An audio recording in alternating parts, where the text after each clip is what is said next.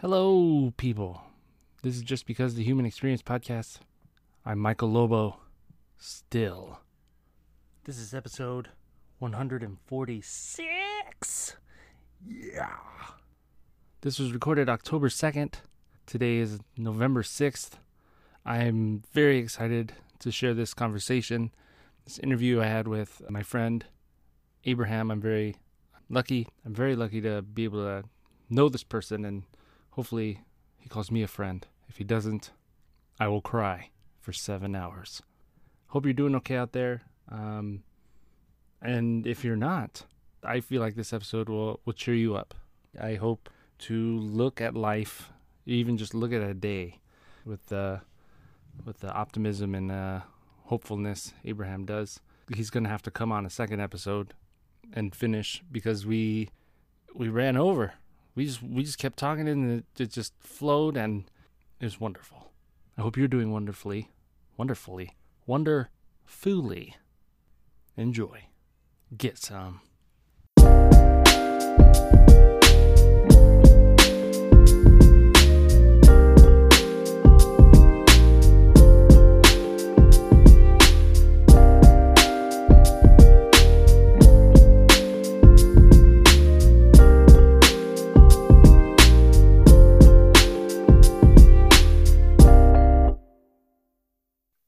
Boom. Abraham, Hey, hey, hey. how are you Ah. doing? I am doing very well, my friend. How are you over there? I am I'm pretty great. I am so Good. excited. Good. It's it's it's been a while. It has been 75 years. Um, oh, I counted 76, but I'll take 75. It oh, I was being modest about um that one Thursday we won't talk about. we will not talk about it. No, that we- that is in the past. We don't need evidence. Let, Um, it, let it go. yeah. I'm so excited to be able to talk to you on, Yeah, on man. the podcast. What I remember about you, Mm. like you're dead, but what I uh the impact you made on me was every time I saw you around ASU, you Yeah. were just you were always so so happy and positive, right? We would we see each other in the the theater building or even around campus. Yeah. That stayed with me, and I, you know, I was talking to Serena last night. She said, Who's who's on your podcast? And I said, Oh, it's Abraham. And she said, Oh my God, he's so nice. And I said, Yes, that is perfect. and I want to start with why the hell are you doing that? No, uh, like what? um, it's all up front. Oh, perfect. we got the scoop now. No, because I'm scoop. I'm such a grumpy gumps, and so you're so happy. What? Where does that come from? Ah, geez. Wow, what a compliment.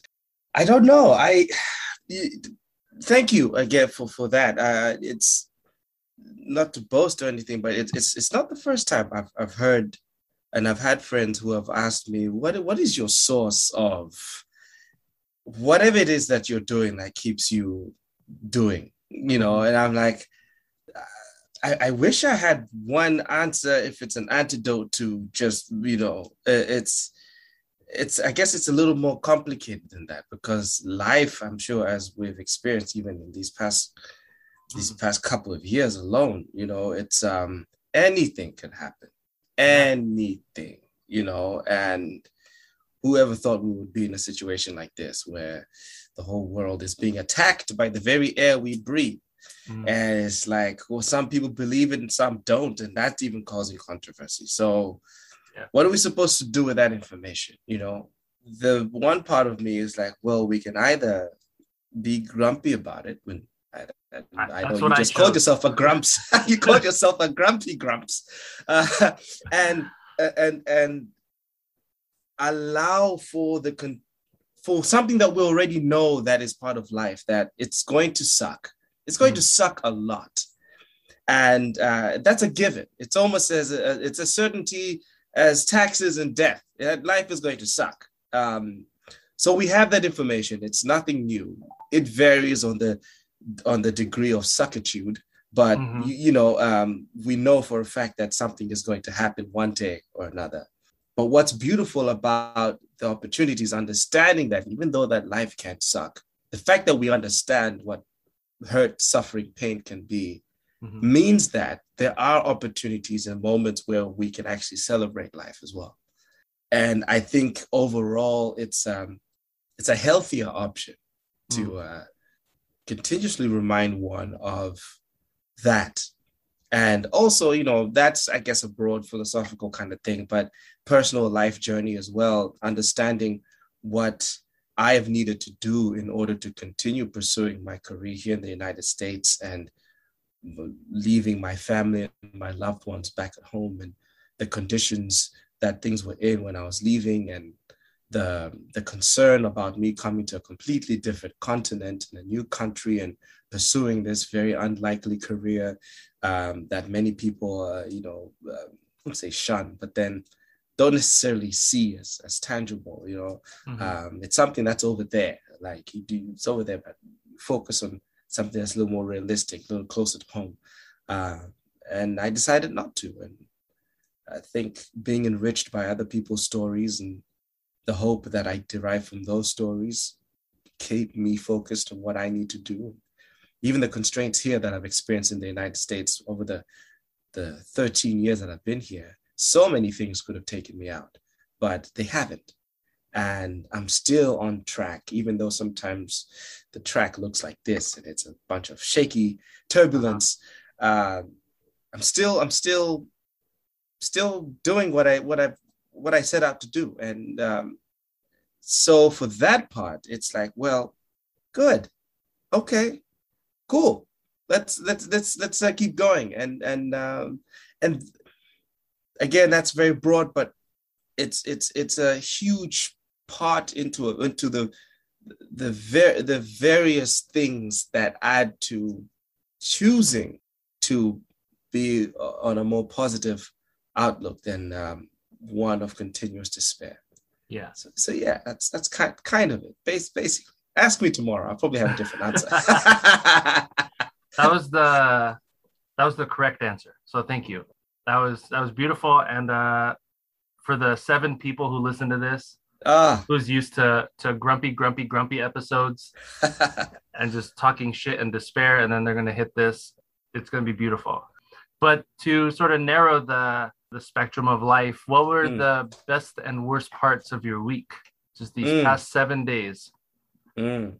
You know, um, I, I'll tell you, I actually, even in my positive outlook, I actually kind of struggled to pick the best part of this week. Um, I was like, what is there that's good that has happened this week that I can talk about? It's like I have nothing. But then then I remembered, oh yeah, Manchester United won a soccer game. Yeah. And it was one of those very dramatic and unnecessary anxiety building games where it's like, guys, we have this. What are we doing? Yeah. Um, and then in dramatic fashion, of course. I don't, I don't know how much you follow uh, uh, English soccer or, uh, or, any of that stuff. I'm a huge Manchester United fan, and uh, recently we uh, we were we were fortunate to re-sign arguably one of the greatest players of all time, Cristiano Ronaldo. He's come back to the team, and of course, for some of us who have been following him since since the early days, he is a huge, you know, he's a huge icon. Just a joy to watch, and it's always wonderful when he comes to the pitch. He's always he always produces something. So, you know, if there wasn't any reason to watch Manchester United because it's been struggling recently, having Cristiano Ronaldo back in the squad was like, yes, we got somebody who's you know who's a proven winner and uh, a game changer, and he has been. And this week we were playing a game in the UEFA Champions League against Villarreal, uh, a, a Spanish club which is is very tricky to play, and we were losing. And at that particular point, we had lost our first game if we had lost this game, the chances of us qualifying to get into the next phase of the competition was slim to none. And we this was a must-win game. And we were losing at home as well, which is like we don't oh, even no. have home ground advantage. So this is terrible. And I was at work when this was happening. I was like, I'm working, I'm speaking about positivity and kindness. I have no time to be focusing on how I want to punch my screen right now because this news that's coming through is bad. The kids who are watching, I need to be respectful. Um, and so I turned off all uh, notifications so I could focus on my work. And then as soon as I was done with my job, went back on and I saw that we had turned around the game when we were losing one goal to zero and we had just won 2 1. And Cristiano Ronaldo came in and scored the second goal on the 95th minute, which was the final minute of the five minute extra time that uh-huh. had been given for the full time of play. And just like old times, it was like, ah, yeah, that's why you're back in the squad because you are the man. And that was great. So it was a, a roller coaster ride that ended with celebration and happiness. So, best part of the week for sure, I think, was that moment, one mm-hmm. of those moments. Yeah. The worst was that also the worst part at the same time? Um, no, I think I, I, I was able to think something that topped that by a mile, uh, by, by a million miles. Unfortunately, fortunately, one of our good friends, one of my good friends, uh, from college. I don't even know if you, maybe Jeremiah might know, uh, um, might know her, but a friend of ours, unfortunately, lost her husband recently. Uh, mm. Passed away a few days ago. That they would have been married for 10 years yesterday and he just died a few days short of that and and also her husband also happened to be the brother of another friend of mine who we all met in ASU like we all knew each other and so learning of that passing and him leaving behind a beautiful family with three kids it was difficult to to to even begin to imagine what that must be like mm-hmm. losing a chosen life partner um, and then suddenly at such mid 30s like there's still so much life ahead to then learn that that person who you've chosen for the past for over a decade is no longer going to be there to help you go through everything that life has to offer you know i've, I've had death in my life too and, and but it's always it's it's it's never the right time for someone to pass mm-hmm. even though it, we know it's going to happen at some point but even more so when it happens prematurely at such a younger age. So it's that was you know i feel for i feel for the family i feel for the kids and wish they um i wish they managed to get through this uh, this troubled time and um the community will come through and support best way we can but yeah it's hard. It's it's difficult. Even think about it now. It's like i don't know where to begin other than to just know let that friend know that i'm here whatever mm-hmm. they need whatever i can do i will offer so that was tough. Worst news, hands down. There's nothing, nothing that can top that. Yeah, yeah. It's it's hard to when you know the person, mm. like what what can you do? Even mm-hmm. just saying I'm sorry, or it doesn't feel like enough. It doesn't feel, uh, yeah, to to be in that position. And then even as I, I think about it now with uh, with our son, um, mm. mm-hmm. that if something were to ever happen to me or Serena, mm. just that that that crushing um, feeling. Could could you even let anyone help when you're when you're in the middle of it? Um, right. Uh, yeah, I hope I hope the best for them as well. That's yeah, yeah. I hope so too. But uh, we're here. We're we're we're, we're we've made it this far, so we got there's a reason, and we got to keep pushing and keep keep doing what we have to do, whatever yeah it is that our calling is, you know, until until the final moment. So yeah, absolutely. You brought up football, soccer. Mm. My my son's in in in soccer right now. Nice. And you know, they they come to the school and they play the kid they they play with the kids and we even took them to a Phoenix Rising game. I thought, okay, cool, this could be something like we do as a family. Nice. Um, yeah. And I look over like I'm watching my students play and I look over at his class and he's collecting pine cones. Yeah. I go, what are you? the coach is like, come on, kick the ball. You can do it. He's piling all his pine cones. And finally I go, I'm paying for this class. Kick the ball. do something with the ball. Wow. Oh, maybe maybe we'll wait a little bit. Maybe this is not the uh, uh, How old is your son? He's I, I, 15. No, uh, he's. I'm like, okay. I didn't know you had started that early in the uh, game, he, good sir. It's terrible. No, he just turned four.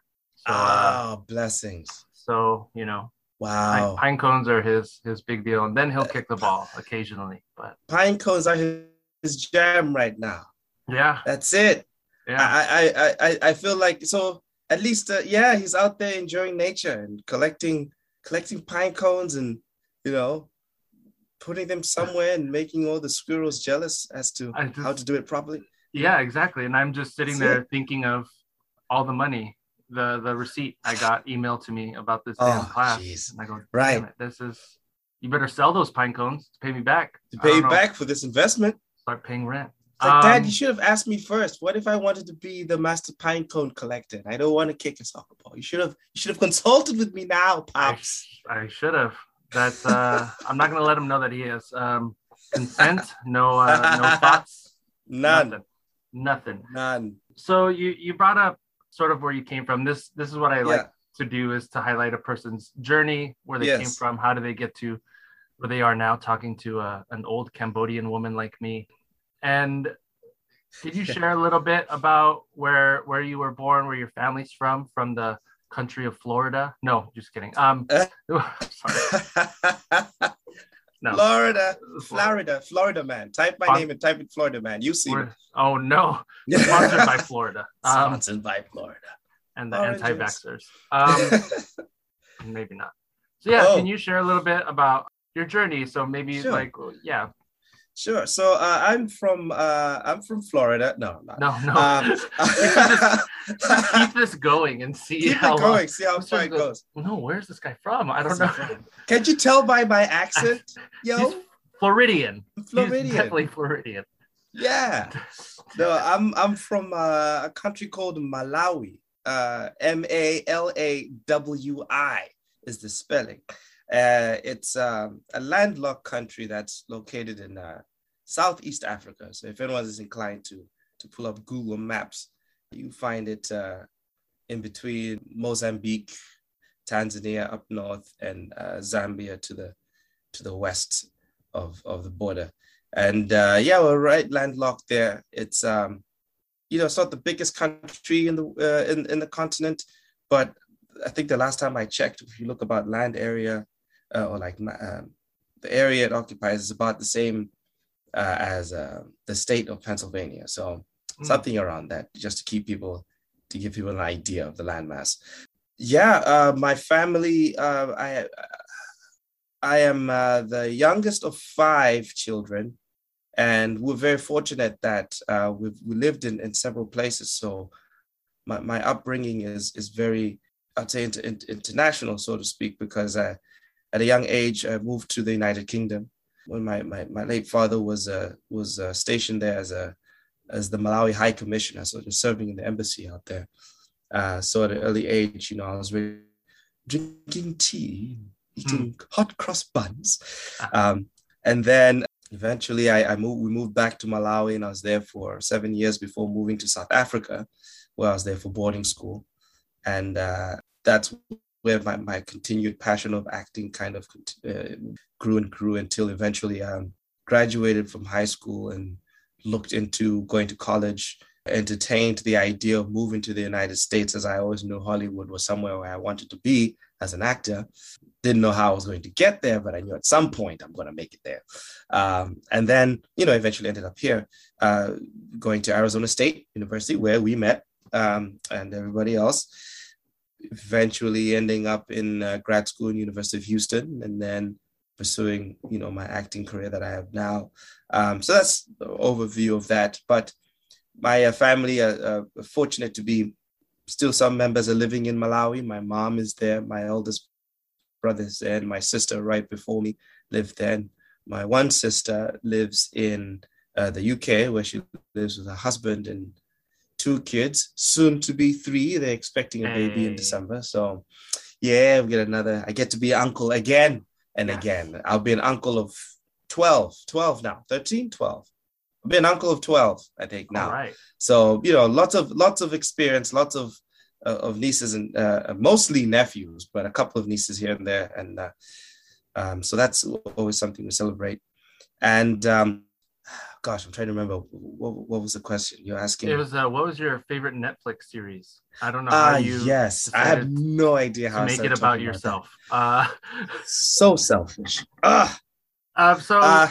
where where did the acting bug sort of bite you? Do you remember sort of the first moment of feeling, oh, maybe this is something I would be interested in? Yes. So the first bug, it was I was three years old. Um, oh. Yeah, started when I was three. I played one of the three kings that brought a gift to baby Jesus at a at a I guess it was what preschool kindergarten event, I guess pre-K event when living in the in, the, in England at this time. And uh, my father had filmed uh, the, the the little event at the school. And I remember one day we were sitting and watching the tape, and he said, uh, "This was one of the proudest moments of my life, seeing me on stage and doing this whole little acting thing. And my little brain at that point was like, oh, I want to make dad proud. So I guess I'm going to be an entertainer, I suppose. And thus the seed was planted of being the class clown and all the trouble that I got into it from, from that point, because I wanted to make everybody proud. I wanted to make everybody laugh. Uh, so that was kind of how that began. And yeah, it was just a continuation of always wanted to entertain, always wanted to make people laugh, always wanted to be make people, you know, crack a joke here, be that, be the prankster. That was that was kind of it. And then fast forward to the age of 11, I was now back in Malawi. I was at my uh, my primary school at that time, Bishop Mackenzie International School, and I was acting in a play called Oliver Twist. Mm. Uh, it was a musical uh, based off of the book Oliver by uh, uh, Oh goodness, is it Roald Dahl? No, that's James and the Giant Peach. Who wrote Oliver? Ah, J.K. Rowling. J.K. Rowling.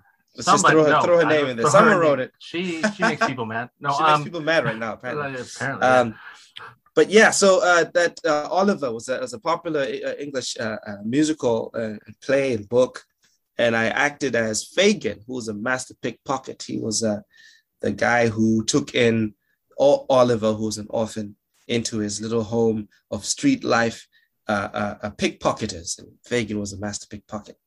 And it was an opportunity where I got to sing, dance, and act. All three things that I enjoy doing. And it was amazing to, to be on stage and to do that. And, and I remember there was a teacher who came up to me. I cannot remember her name, but I know it was her words that totally transformed the seed that had already been planted in my mind at the early age. She kind of just put fertilizer on it and watered it a little bit by saying the words, Abraham, you're so talented. If you don't pursue acting as a profession, it'll be a waste of your talent. And that was the age of 11. That's when I said, okay, I guess I am going to be an actor and I'm going to move to Hollywood. So that was the, uh, the moment. Again, it was like another boost. And I said, all right, I'm going to be an actor and I'm going to move to Hollywood and I'm going to make movies. And I don't know, again, was like, I don't know how I'm going to get there, but that's what I'm going to do. Ever since then, it's always been every move I've made has been okay, how does this add to that idea of, of me finally moving to Hollywood and becoming a movie star? How is this? And it's just been like a, a chess game uh, ever since then.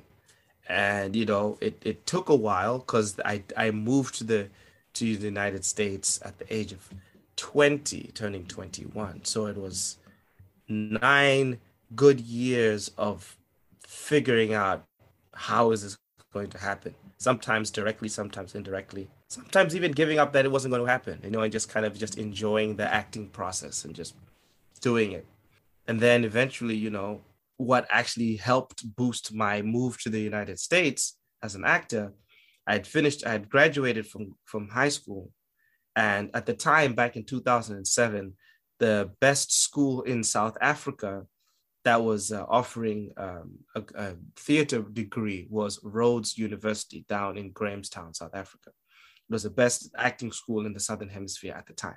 There was a long, long waiting list to get onto that, to get into that school and you know and now academically yeah i wasn't the strongest so my grades didn't necessarily help so i was further down the waiting list compared to others and they said well it will take at least over a year before we'd even consider looking at the list to see who were going to enroll into the program Oh and that's gosh. just considered, not even Mhm. a guaranteed thing. And so I was like, gosh, I got to sit around for a whole year doing what exactly? You know, that's when the conversation opened up like, hey, you know, there's like a million other schools in America that could potentially allow me to come over there and do my acting. What say you, mom and pop? You know, and it was like, "Ah, I don't, I don't know. What about this doctor and accounting and lawyer uh, career that actually earns money, Abraham? Why don't Why don't you look at those? I'm like, yeah, but you know, no, I, I, I, I don't. That's not. mm, It's not really my thing. uh, Uh, and and uh, you know, it took a very strong letter from my uh, former acting teacher in high school. She wrote a letter to my parents saying, you know what, your son really does have something, and if you can, you know, give him that opportunity to study. Uh, if you if you can manage to send him to America to actually pursue acting, you will not be disappointed because there's something there. And you know, I don't, I don't know how many letters like that she's written, but the fact that she included me in that group of people that she really, really believed in. Shout out to Carol Ashman, much love.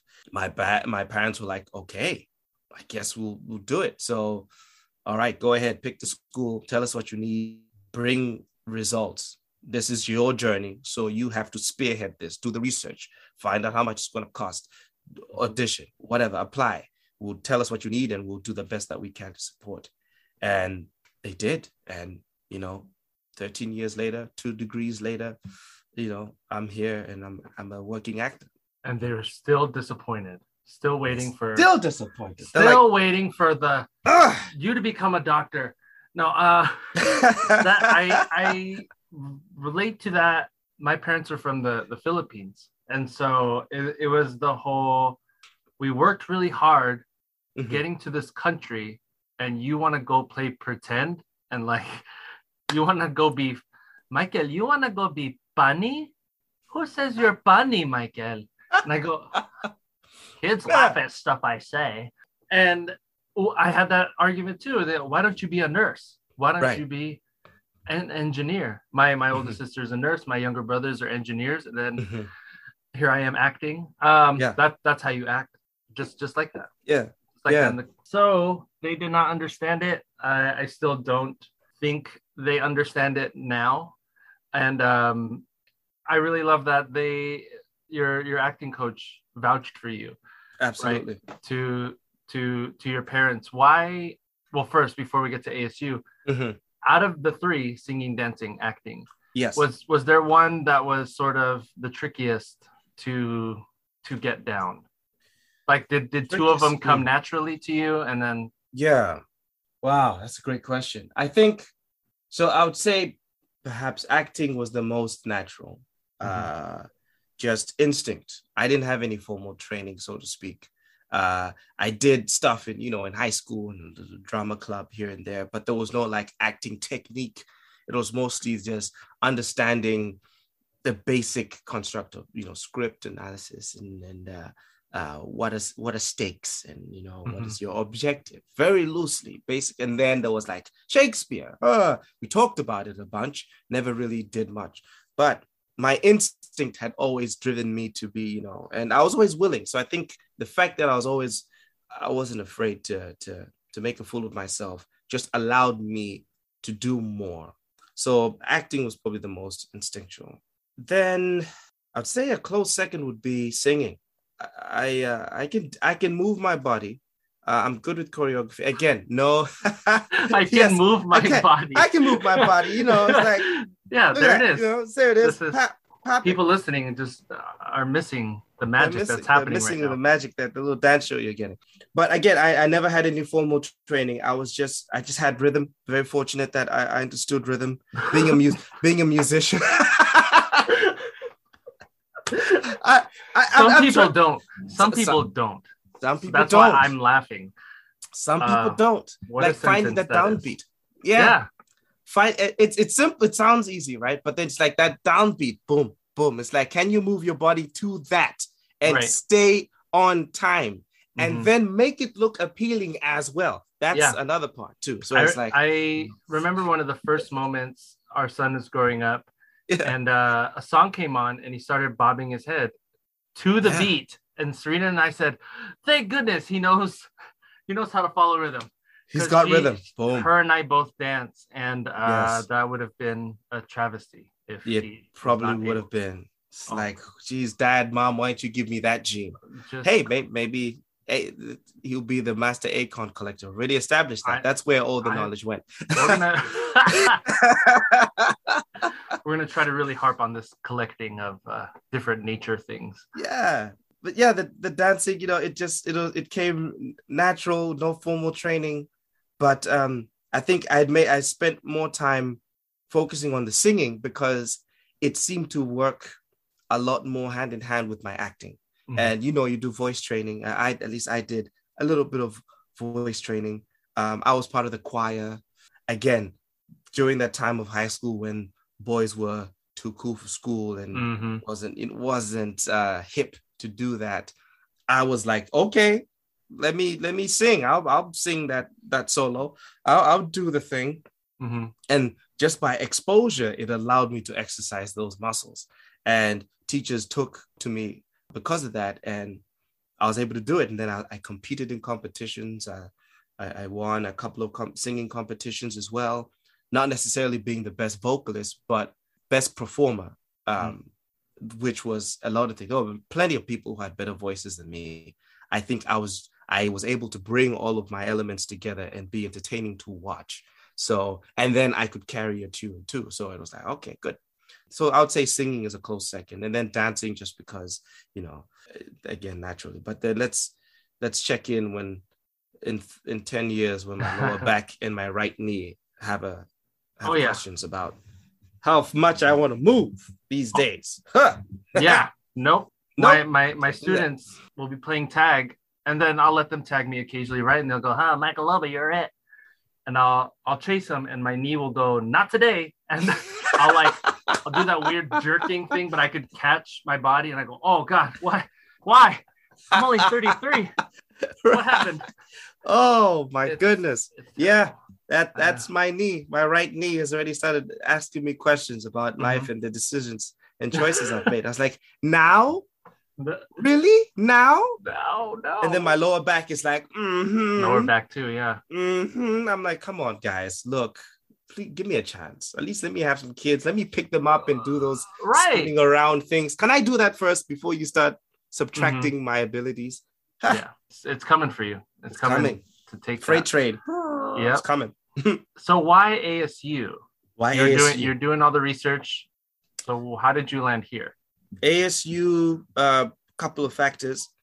At the time, ASU was a lot, a lot, lot cheaper Mm-hmm. than uh, a lot of the other schools that were um, in contention at the point.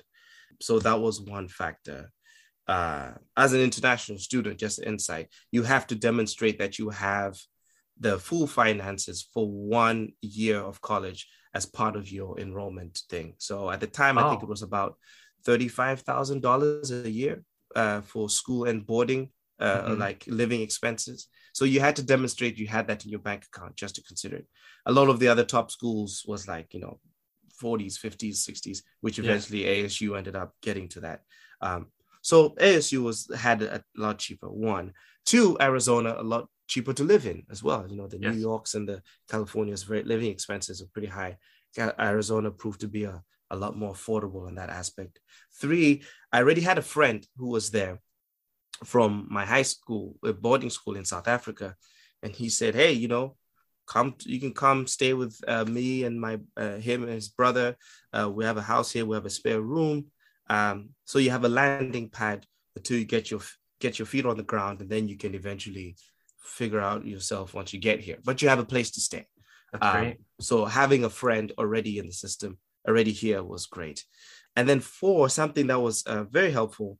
ASU didn't require me to uh, submit like an audition material beforehand.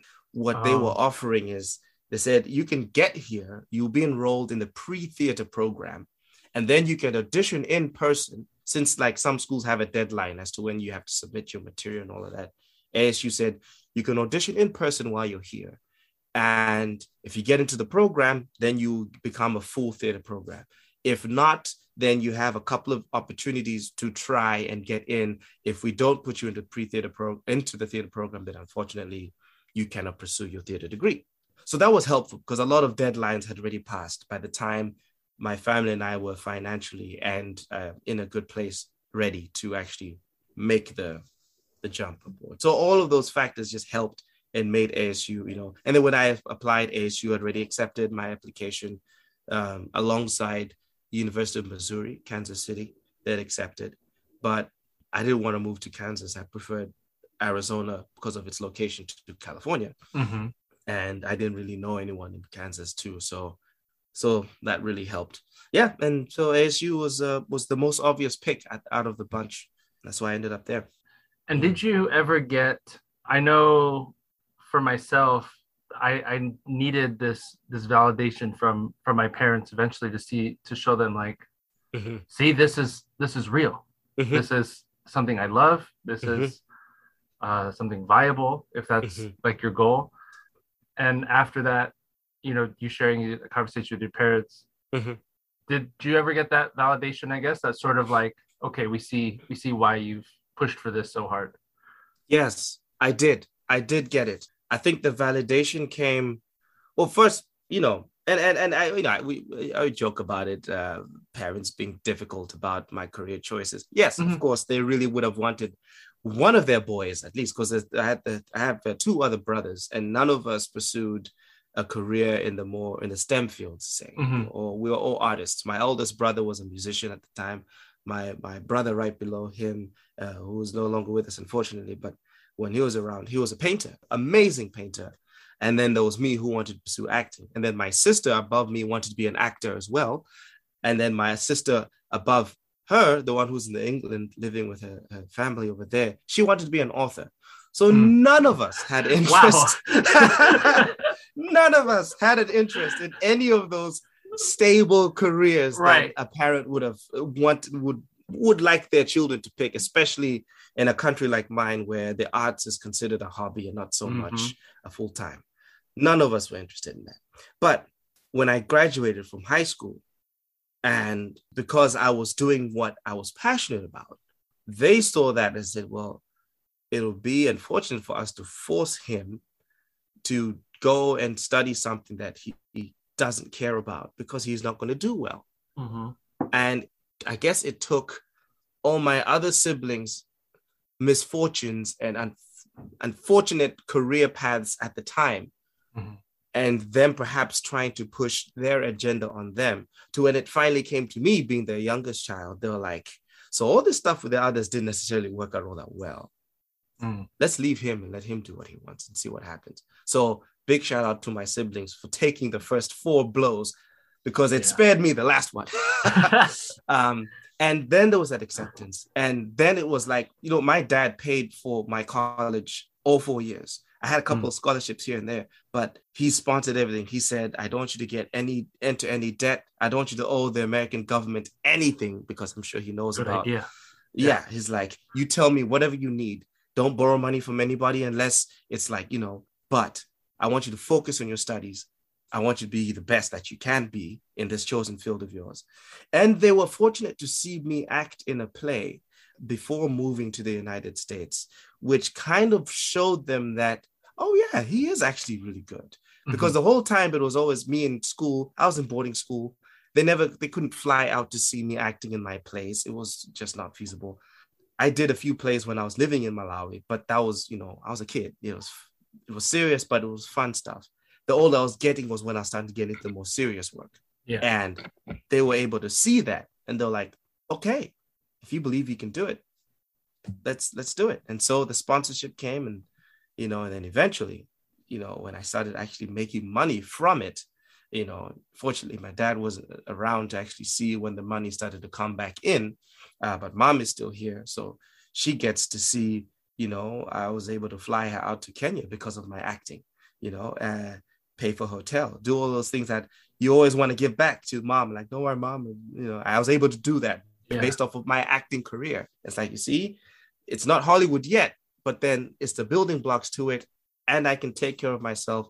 You don't need to send me any more money. I'm fine. So there was validation in that.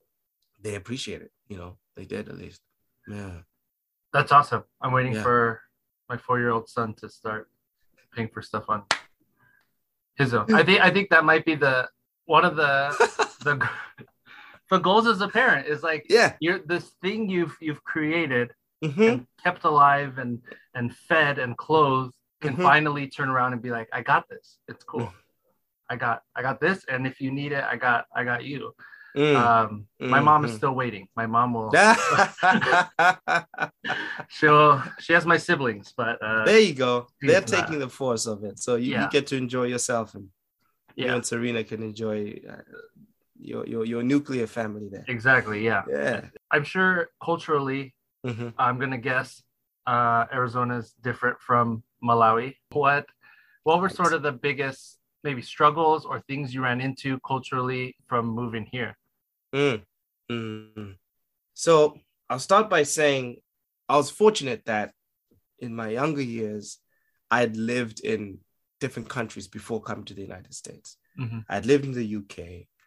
I had gotten exposed to what it meant to be the only Black person in a space Mm. pretty early. Of course, much younger, if there were any microaggressions or prejudice, perhaps I didn't necessarily notice because as a kid, you're not really thinking about that until the adults start downloading your their insecurities into your brain and suddenly you become aware.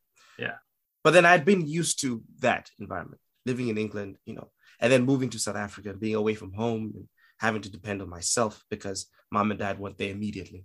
So moving to the United States, as it was a big stretch, but I was also thrilled because I knew I'm finally going to that place, that country that I'd been watching on MTV for so many years and all these music videos and seen all these movies, and you have this preconceived notion of what the United States is going to be like.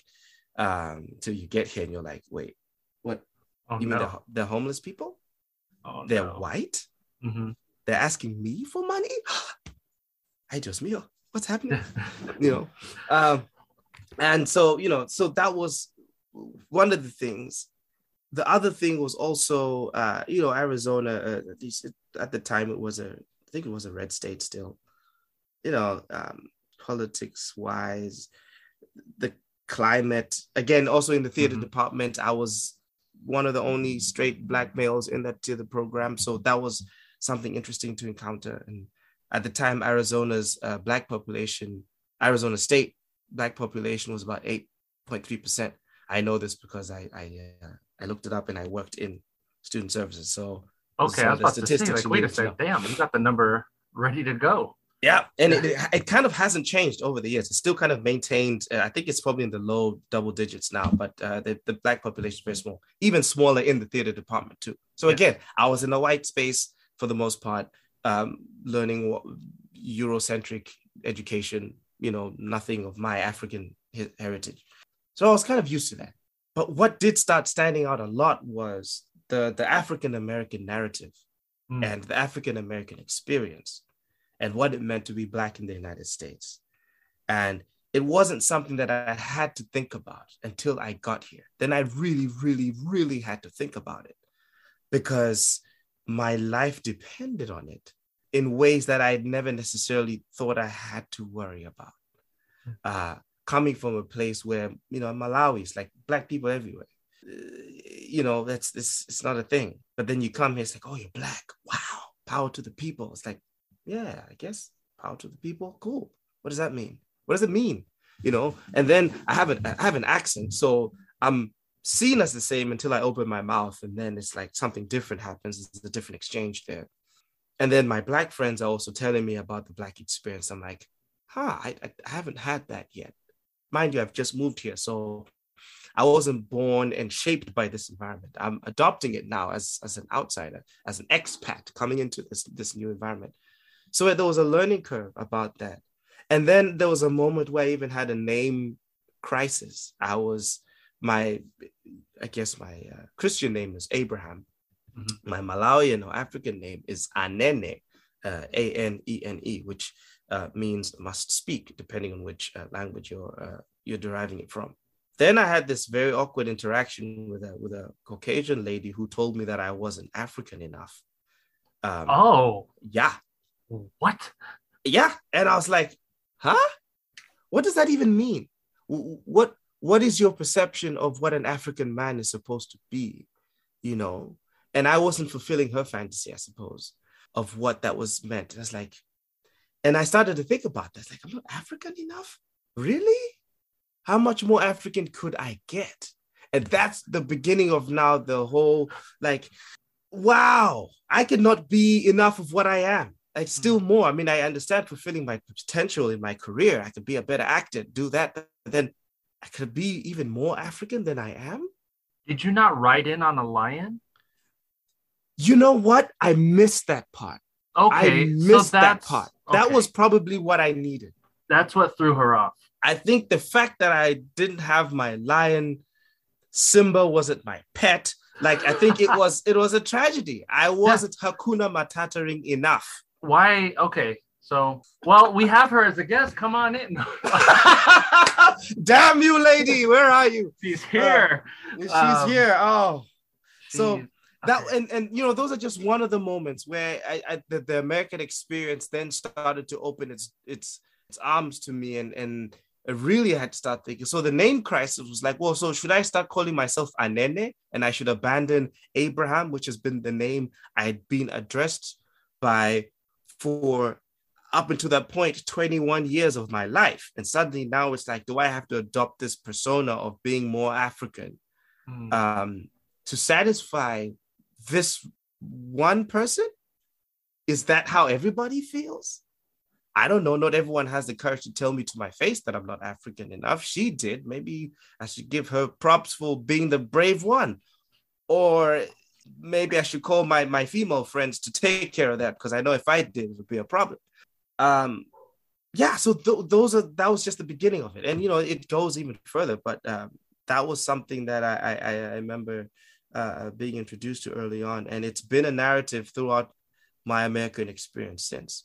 And uh, there's still I still moments where I question, okay, so what is my role in this environment today? What do I bring to the American audience now as an artist with my background and my life experience?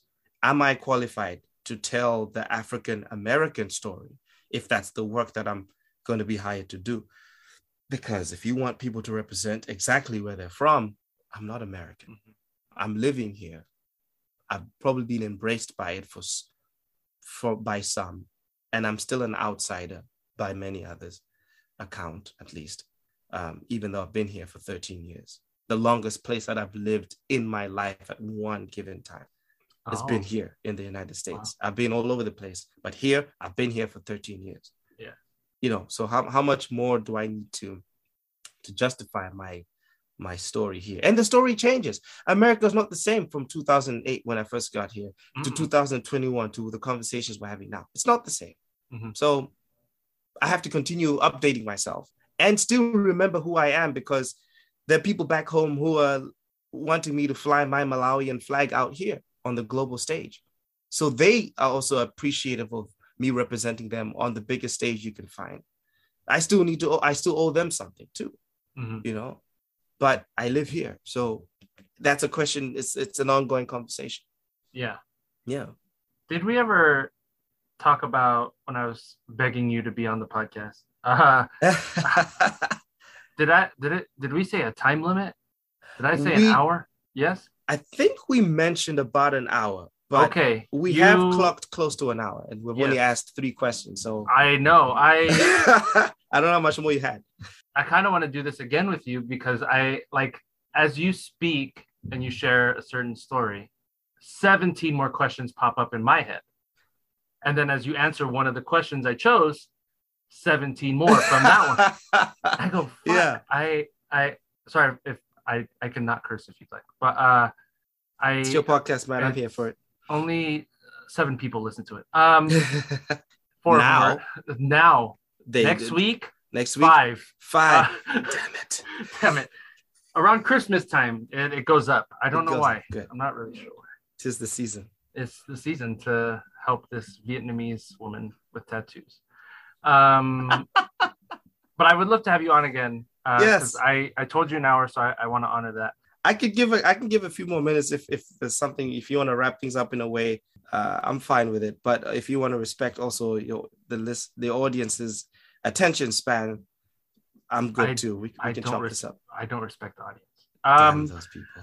so Okay. one thing that, that you brought up that as I've sort of been toiling with as an actor, you Mm-hmm. know, there's there's a lot of pushback now um, with actors playing who they are, right? So Mm-hmm. if it, having a straight actor play a gay character or having a handy capable person Mhm. uh, you, the spaces right are not open um, or having a trans actor actually play a trans character versus having a cisgender i one interesting push i've heard with uh, like daniel kaluuya um, Boom. yeah he Okay. he gets a lot of flack for this and i you know i think i land on if the talent is there they Mhm. should be able to portray it and again each each specific topic of like do you have a non-christian person play a priest in a movie do you have like each thing has its own conversation under it but Mhm. just specifically talking about the black experience in america Mhm. is he qualified to play these characters i mean you, you brought it up a little bit like you know how how how do you go how do you move as an artist in that? Where are you with that and sort of that uh, working through that idea? Yes, it's and I, I'm glad actually you brought up Daniel Kaluuya because that was the example I was going to offer uh, Mm. based off of where I thought that the question, uh, the direction of the question was going, and you can see how significant um, that movie, that the recent one he did with, uh, um, oh goodness, I'm spacing on the title where he uh, played judas and the black Messiah. Judas and the, yeah, Judas and the Black Messiah, right? Um, it's a it's a multi varied uh, um, challenge that if all the elements fit and fall just right, Mhm. you can almost get away with it with Mhm. very little flack. And I think Judas and the Black Messiah was successful in doing that. The other movie that comes to mind is Selma, where you've got David o- Oh, Ole- yeah. uh, Oyelowo uh, playing Martin Luther King Mhm. in one of the most significant films where Martin Luther King's story is actually the highlight of it. It's not just a, a passing thing. We're actually getting to see, Mhm. you know, a, a moment in time of Martin Luther's uh, uh, uh, uh, life being depicted by an Afro-British actor. Mhm. And it's like, what do you mean that there's no Black American actors who can portray Martin Luther King that we can find here? It's like, no, it, it, you can, and they are out there, and they're doing a fantastic job, whatever it is else that they're doing. But then the entertainment industry is is so that depending on who's picking the story, if you have well-established actors playing certain roles, you then start to associate, like if Denzel played Martin Luther King, not saying that he, he cannot, but Denzel Washington is so well established in his career. One, we already love him as Malcolm X. Uh, and so it'll be interesting to see Ma- Denzel taking on a Malcolm X, uh, knowing I'm taking on a, a Martin Luther, knowing that he played Malcolm X. Um, it'll be great. Past his uh, past his time at that point, sure.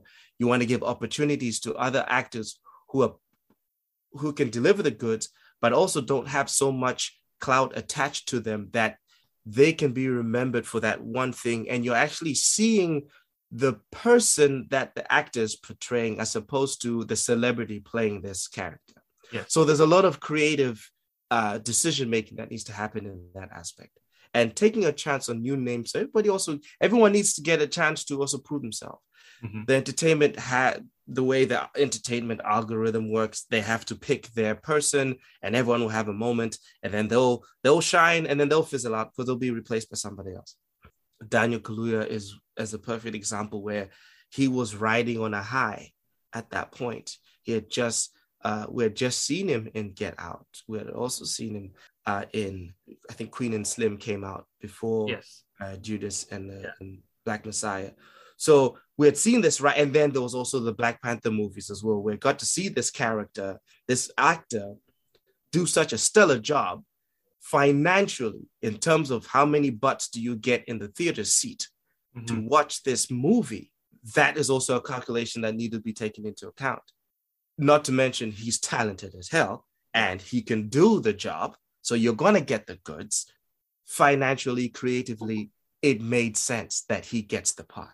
Mm-hmm. so now it's now up to the american audience to decide well if he sucked then it adds to the criticism like why did you cast a british actor to play an american? Because he sucked. His accent wasn't believable. His acting choices were terrible. He doesn't know anything about the black struggle in america. He's a foreigner blah blah blah blah blah blah blah. Mm-hmm. that could have added to it. But the fact that he did a decent job it's like well you know he did a good job. He represented it well. And there's less to to criticize on him and then there's something about you know British actors now in, in the training. I mean, I'm sure you probably heard stories about like why all the superheroes foreigners? Like you go, Superman yeah. is being played by by a British actor. You got uh, you know Doctor Strange. Doctor uh, Strange is played by Spider Man. Yeah, Spider Man. All these American uh, icon iconic figures are being played by foreign actors. Why is that?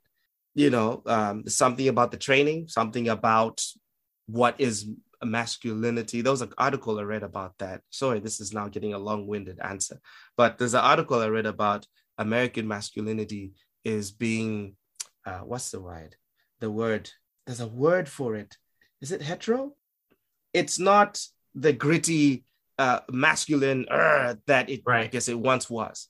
And there's something suave about I guess the British masculinity that kind of brings that to it, which is appealing to the mm. audience.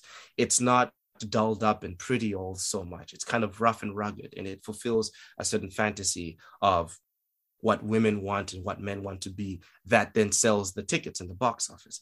That that's what that article alluded to as well. So it was interesting to read that. And so you have all of these things that are playing to it, and that feeds to who gets the job. So you and I could be perfectly qualified for it, but then if we don't satisfy these other variables, then that's probably why we don't get the call at this point until we mm-hmm. find something that fits exactly what you and I are ready to do. And mm-hmm. then mm-hmm. it'll be our moment to shine and it'll be our big break and that will take off. And so for me, how do I fit into this as the narrative continues to change into representation, accurate representation of people of that life portraying themselves in movies? It narrows the field for what you and I can do. Mm-hmm. Uh, if you're being honest about it but it also gives the opportunity for other people who are of that to represent themselves in a more accurate way. Do the communities of those people get to pick who represents them on the big screen? You know, what if they don't agree that so and so from that community is the best representation of that? What if there's an actor from another place who can do a better job at representing that community? And now the whole project fails because you're trying to honor uh, that thing, but then they're not able to bring the goods all the way yeah. you know it's it's it's always going to be a topic and no matter how you go about it someone is going to have a positive and a negative to say about it uh, at the end of the day if the art um, is entertaining brings money gives a good message and doesn't step on all 10 toes maybe it steps on 4 mm-hmm. toes out of the 10 then you you've got a hit thanks yeah. for reminding me that I I don't have all ten toes. Um, Tough life. A, yeah, it was a leaf blowing accident. Ah. Um, so I usually end. We can go super fast because it's it's over the hour, but I'd love to have Let's you uh, on again for the rest of your life. What is your how much song? money you got? Oh, yeah. hold on, hold on, hold on. I have a negative sign in my bank account. Uh, what? Oh, damn. What song recommendation do you have? Mm. So the song I'm playing right now, that I'm totally digging the vibe, uh, is called Mona Lisa by Lojay, L O J A Y. It's a Afro fusion tune by a Nigerian artist who is definitely uh, doing the right things right now. And that jam in particular just does does it for me. It's doing it for me right now. There are many other songs, but I had to pick one. Sorry, yes. Burna Boy. I love you, Burna Boy, but I'm gonna give this one. I'm gonna give Lojay uh, the shine, the shine right now. Yeah. Uh, so if you can find that song and play it, yes. Uh, hopefully you enjoy it. I will. Uh, we have Burna Boy here. Burna Boy, do you want to say no? Um, what about? what have you done this week to take care of yourself? I've drank more water than usual. There we go. Perfect. Oh, Um, I need to be better at that though. yeah. What cartoon world do you wish you could live in for a week? If- I don't know if you watch. If you don't watch cartoons, you could pick a show. But oh no, let me see if I do cartoon. cartoon worlds. Uh if I could live in in a week, for a week, yep. boy. Wow, that's such a great question. Oh man, what cartoon world would I want to live in in a week? For uh, for a week. Mm, mm, mm. I think it would have to be one of the oldest episodes or seasons of The Simpsons or South Park. I think the two of them can fight it out. Oh wait, no, maybe not so much South Park. South Park is hilarious, but I think I'll, I think I'll give it to The Simpsons. That's the best answer I can give you right now. I think the, the an older season of The Simpsons. I haven't watched The Simpsons now. I don't know what they're doing it recently, but Yeah, definitely that's a Uh, solid pick. Simpsons. Yeah, Yeah. What is something you are self-conscious about? something I'm self conscious about. Mm. I'm self conscious about. Ah, shame, but I love it though. It's my car. I'll be honest, my car. It's it's the love of my life, and I enjoy it very much. But there are times when I'm just like, okay, I'm gonna park you here, and I'm gonna walk Oh no. the rest of the way. And then the other times, other days, I'm just like, no, F it. Mhm. This is me, baby. Here's my car. I love you. Uh-huh. Yeah. But uh, yeah, I mean, it, it's materialistic. I get it. Uh, but it, it's, I- I have been having a conversation. I think at some point, it's it's time for me to get a new car because I, I don't know if it's always going to get me where I'm going. Uh, and even though it has, and it hasn't failed me so much recently, it's got over 216,000 miles on it. yeah. My car is 24 years old. It's still going, but I need to get to work and I cannot afford uh, to have to do this on the side of the road. no. Thumbs up asking for a ride. So, um, Got it. Yeah. The final question: What would you want your last meal to be? If there's a situation you can have it, you could pick and choose. Your last meal. My last meal. Oh, man. It'll be a buffet so I can keep going back. Hey.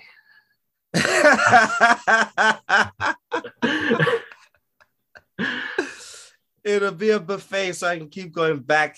It'll be a fusion of Yeah. What's at Uh, this buffet? What's at this buffet? it'll be a fusion of Indian, Mm. Italian, Ooh. Ethiopian, Okay. and uh Thai food. All of those just available for me to pick at end, and I'll just keep going back. Yeah. Until until my stomach is like, okay, now it's the food that's about to take you out. Yeah. Like, not This whatever is- it is. That's not cut off. your last meal. Your food's about to kill you. It's like I died full, baby. Yeah. Mm. Full and happy. All That's it. Thank you so much for doing that. I definitely want you on. Uh, I know we only got partway through your your journey, but I'm fascinated. I love talking to you. I miss your energy and your face. Thank we'll, you. We'll do this again soon. I hope I look forward to it. Just let me know. We'll make it happen. for sure. And I'll try to I'll try to get some money so I can pay you. What? Uh, Huh? uh what? Nothing. Bank okay. account. Okay. My bye. Venmo is. Hell no. Have a great day. Thanks a lot, man. You too, Michael. And say hi to the family for me. Yes, I will. Absolutely.